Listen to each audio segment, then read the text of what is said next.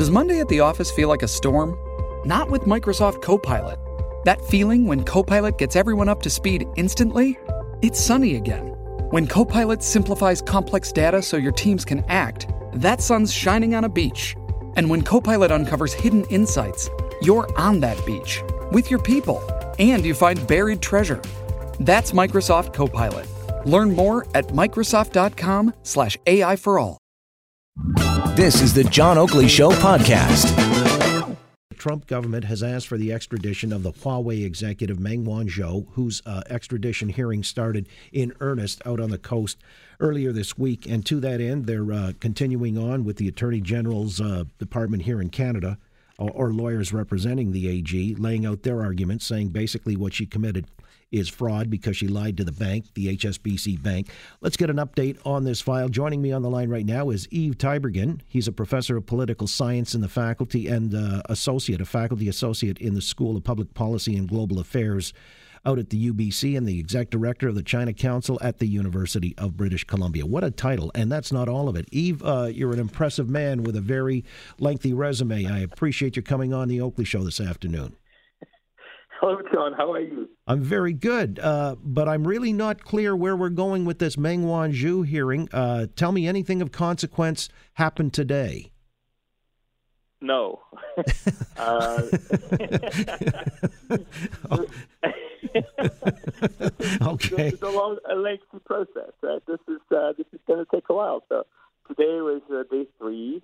Uh, the Crown uh, made the, the case, right? Uh, why be extradited? Why? And so now we're going through a first phase of the trial, which is a mini trial, uh, to ascertain whether the condition of dual criminality is fulfilled. That's going to take, you know, this whole week, and then the judge may take, you know, two months, three months to decide. Then, if that if that is approved that there is dual criminality, then we move to a second mini trial about the charter right, and then we move to a full trial in the fall. So this is a slow process, unless at any of those mini trials the judge says, "Oh, something went wrong," right? So there's no dual criminality, or the charter rights were violated. At which case you would be freed. Otherwise, we keep moving on to the next stage. Wow, it sounds to me like this, as you say, could drag on for quite some time, and uh, with the potential of an appeal, it could be years in trying to resolve this. Right. So there are several exit options, right, depending on the decisions of the judge. But if uh, if we keep going, those those exits don't happen, then it's a long process. Well, let me ask you about this double or dual uh, criminality argument. It surfaced very early with the judge wondering, uh, aloud to the Crown, if in fact uh, the crime had been committed on Canadian soil, the alleged crime, uh, would it still be applicable uh, to hold her? How do you see it? I mean, and maybe if I've got it wrong, you can clarify that point because it seems central early on in the early phase of this case uh, that double criminality has reared its head. What's that about? Yeah, so this is the crux. This is the most important piece of the story. Um, and what it is is you really have two ways to look at it, right? Because the uh, the deeds that are the, the foundation for the charge um, in Hong Kong. This was a private meeting between the CFO of Huawei and the CFO is Chinese and a representative of HSBC, and that's a British bank, right? That's a present in Hong Kong. So, in principle, why would a court in Canada be interested in this, right?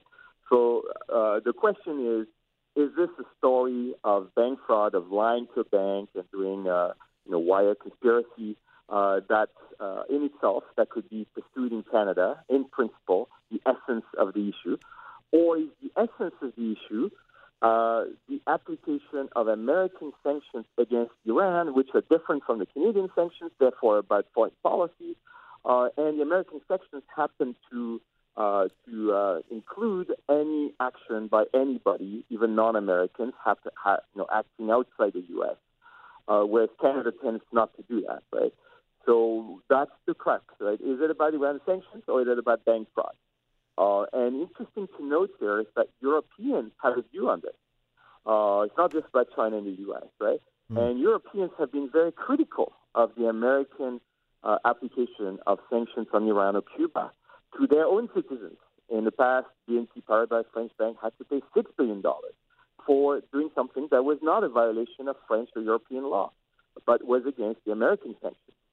So it's about the reach of the American legal system, right, and the sanction system beyond its border. That's the crux here. Right. Again, just to recap, if I understand it correctly, uh, because the Americans had uh, reimposed sanctions, Canada was still a party to the sanctions of this nuclear agreement, not party to the sanctions, but rather uh, we were still involved in the nuclear agreement that had been cobbled together with Iran.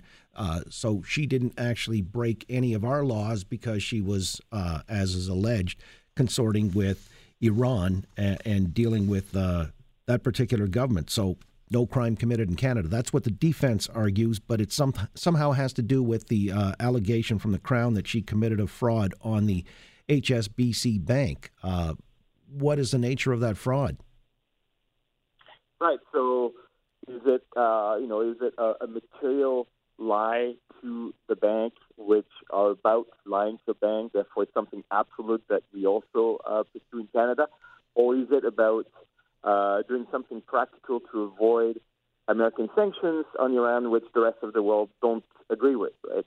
Uh, and so this is there are really two ways to look at it, right? On this, and again, uh, if you look at Europe, most Europeans tend to think uh, it shouldn't apply uh, because it's it's about long arm jurisdiction.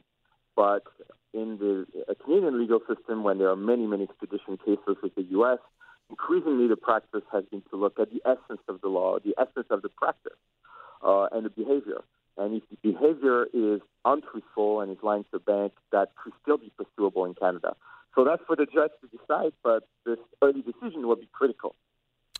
All right, uh, the double criminality decision. Got it. Uh, that sort of gives it to us in a nutshell, the early stages, anyway, as we're trying to pursue this thing. And you know, the consequences have uh, broader geopolitical implications. As we know, there are some individuals being held by the Chinese government, uh, and the wisdom, the conventional wisdom says it's as a consequence of her being held for extradition. So uh, it's all playing out against that backdrop.